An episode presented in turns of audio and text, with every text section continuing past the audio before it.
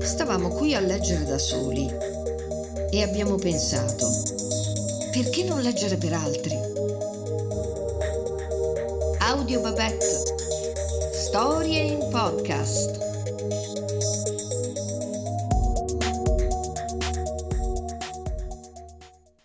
La seconda nomina di Semmelweis ad assistente di Klein è una sorpresa per tutti, persino per Ignaz.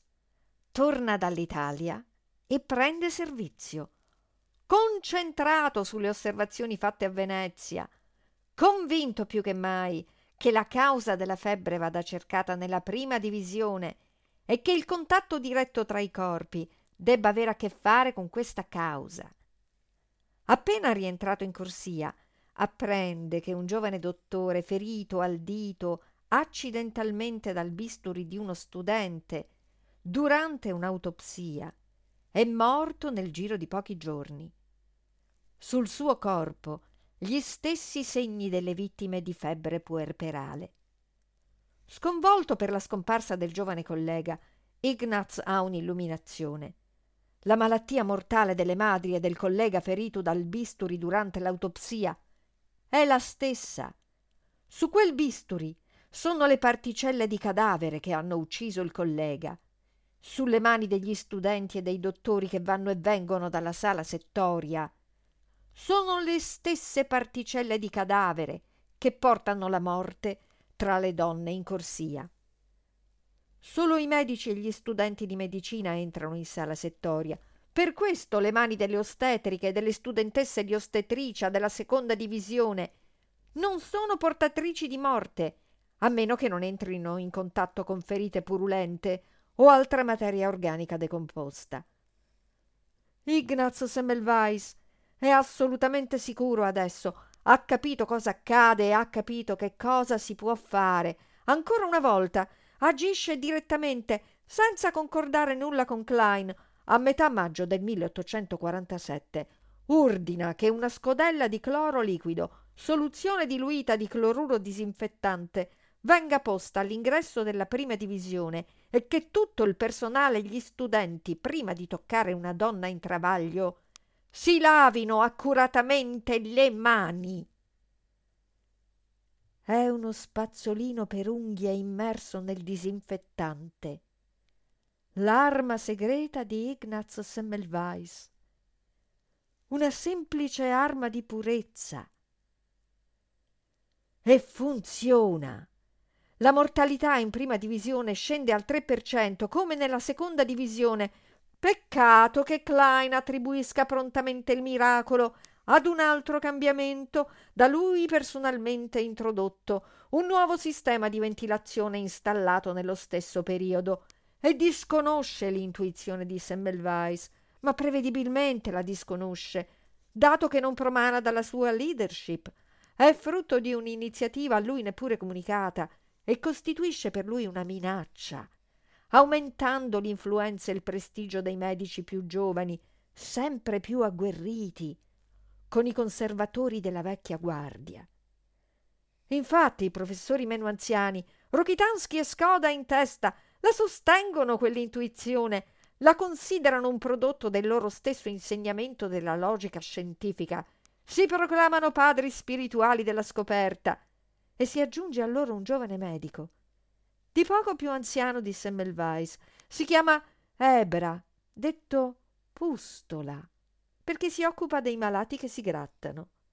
È il primo dermatologo della storia della medicina, un uomo sensibile e ironico, il primo vero amico di Ignaz, quello che non lo ha mai respinto e nei confronti del quale Ignaz non nutre, almeno per adesso, alcun risentimento.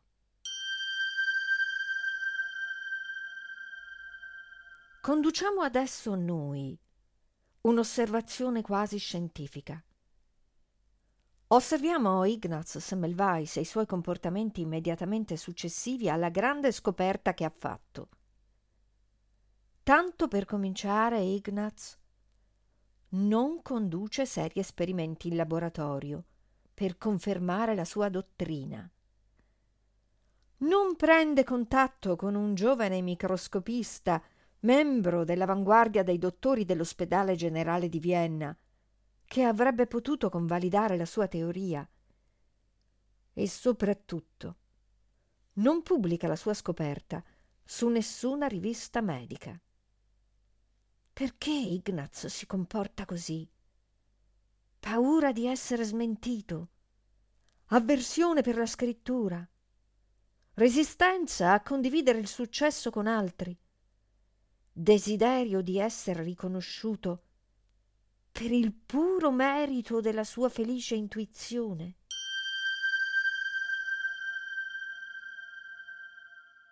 Intanto Ebra, il caro amico Ebra, ritenendo la scoperta di Semmelweis un'esperienza di grandissima importanza nell'autunno del 47, pubblica un editoriale sulla rivista Società Medica di Vienna e lo intitola proprio così Esperienza di grandissima importanza.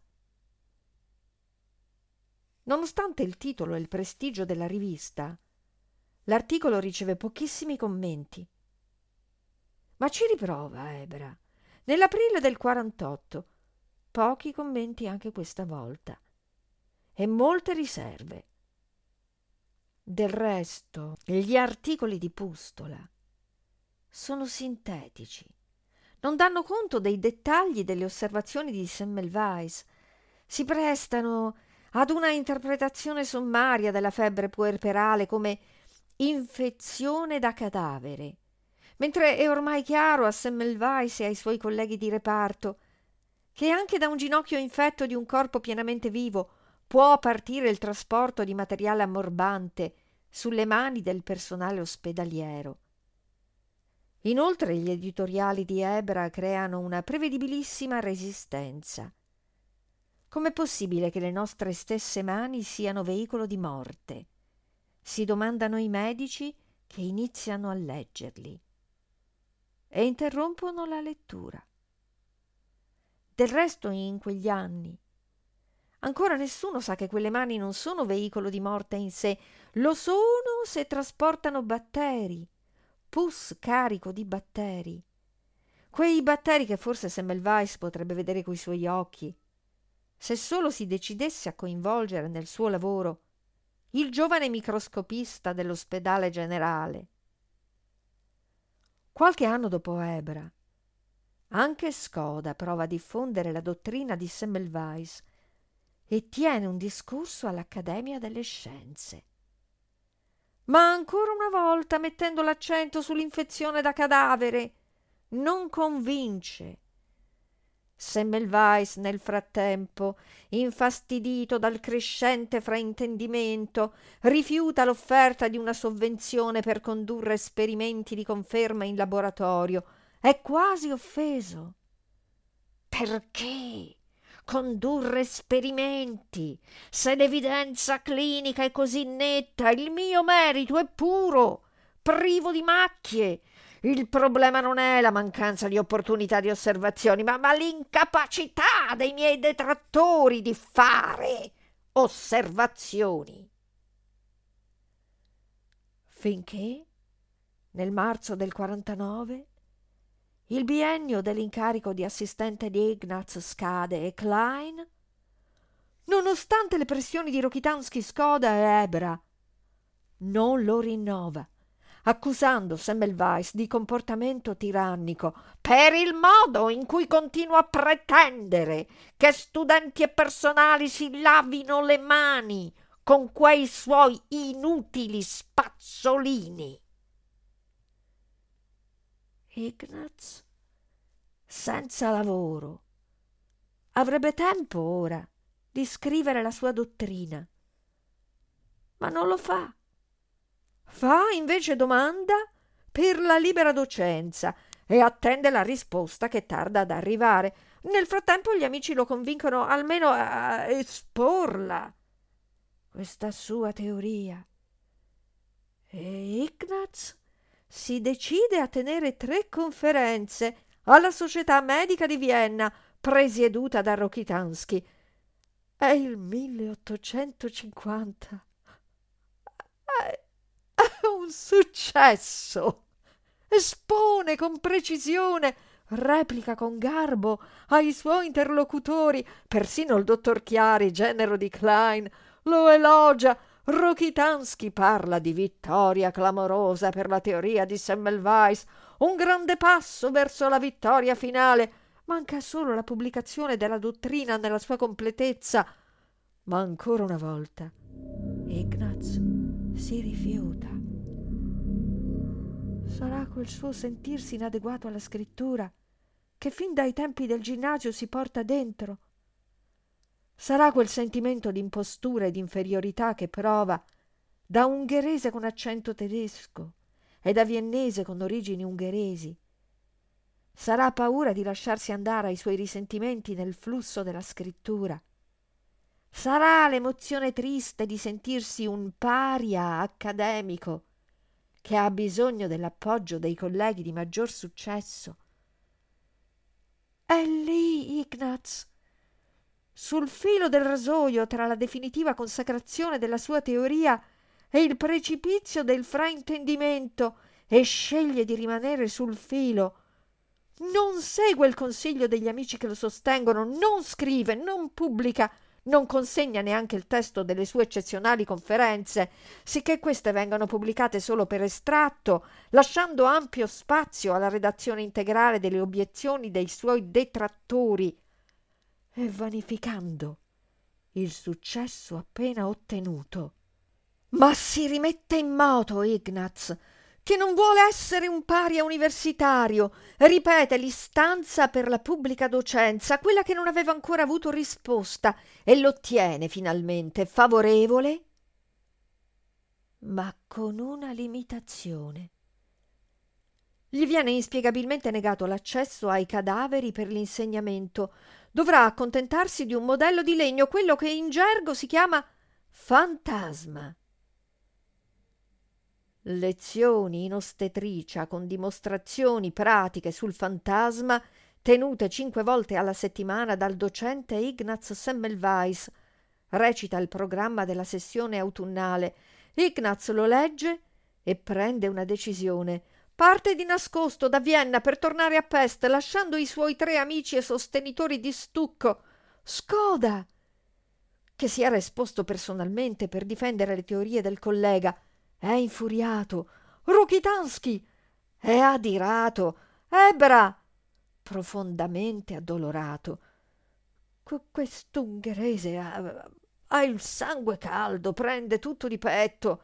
Non sa che cosa sia il tatto, non sa assolutamente trattare con gli altri, né con i superiori, né con chi gli è amico. Per loro Semmelweis, come un vile disertore, tradito la sua stessa causa.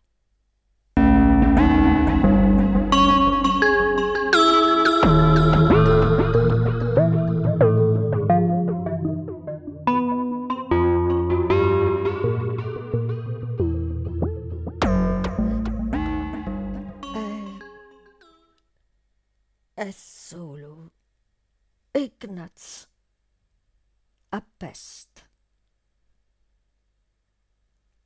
in una città piena di spie austriache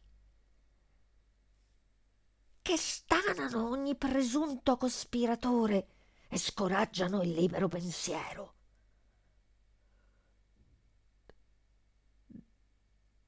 Da quando è arrivato,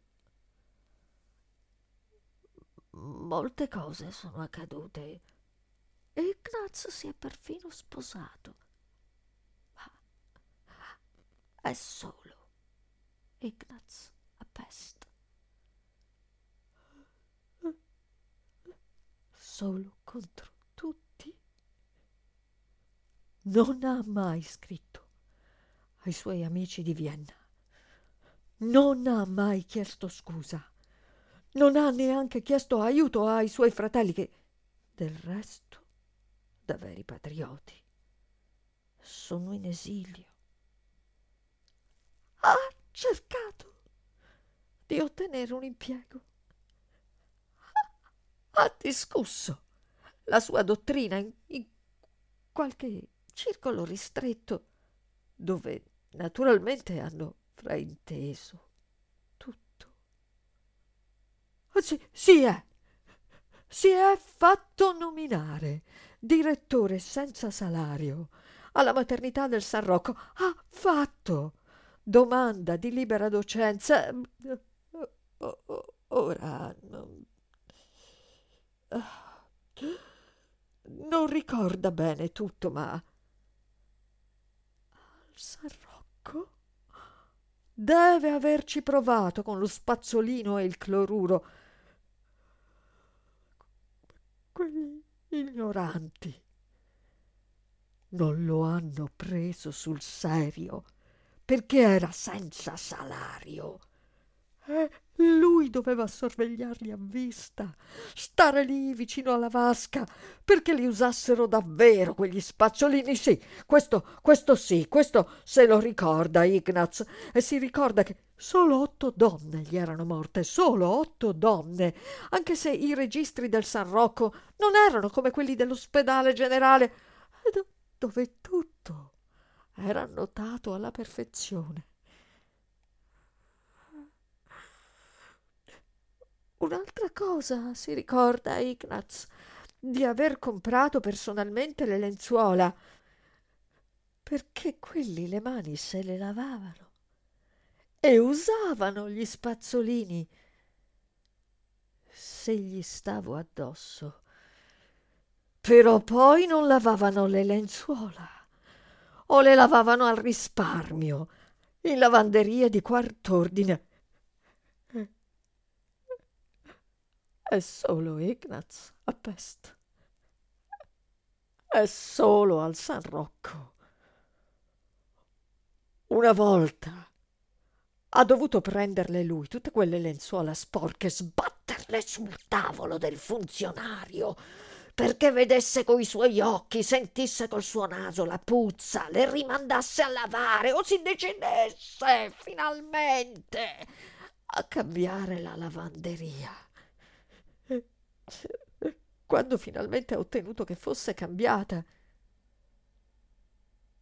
sono state le infermiere a rifiutarsi di cambiare i letti, perché non è così che si chiedono le cose, hanno detto. È solo Ignaz. A Pest ma è stato anche nominato professore, anche se quella non era una vera università, c'erano solo tre posti letto per le partorienti in quella corsia e, gli studenti e tutti schiacciati in una stanzetta. Se lo ricorda bene questo.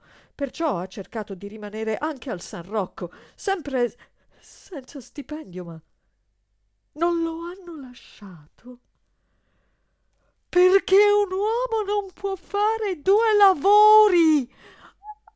Hanno detto. Oh, forse perché non lo possono più vedere al San Rocco. Però è, andato alle riunioni di, di tutte quelle. Uh, quelle. Uh, società di storia naturale e sono venuti a trovarlo dottori da tutta Europa eh, sono venuti a trovarlo. È, è solo Ignaz a Pest. Non ricorda bene, però molte vite deve averle salvate. Anche se con quel suo accento tedesco ha fatto fatica a farsi degli amici, a parlare del più e del meno, perché quello che veramente gli importava. Era la sua teoria. Forse gli importa troppo di quella sua teoria. Era un pezzo di se stesso, quella sua teoria. Ah! Ah! Ah! ah peste! Eh, eh, si è anche messo a tavolino Ignaz a scriverla, la sua teoria, e l'ha scritta in tedesco e qualche sassolino dalla scarpa se lo è tolto in quel libro. ha dato degli ignoranti a tutti quegli ostetrici che hanno disatteso i suoi insegnamenti e ha scritto nero su bianco, facendo nomi e cognomi, che sono stati loro gli assassini impenitenti di tante giovani donne affidate alle loro cure. Solo, solo, solo Ignaz a peste. È solo Ignaz a peste. Gli amici lo evitano, non lo cercano, lo ignorano. Resta solo il buon vecchio Ebra ad attenderlo alla stazione di Vienna. Quando Ignaz viene portato lì per essere internato in un reparto psichiatrico della capitale, in uno stato di delirio frenetico e a tratti violento. Solo il buon vecchio Ebra a domandarsi perché un uomo di indiscusso merito non è stato capace di trattare con gli altri, né con i superiori, né con gli amici. Il vecchio Ebra a rievocare con quanta cura Ignaz per primo. Si spazzolava le unghie con quel suo inutile spazzolino. Resta solo il buon vecchio Ebra a ricordare l'inutile purezza di Ignaz Semmelweis.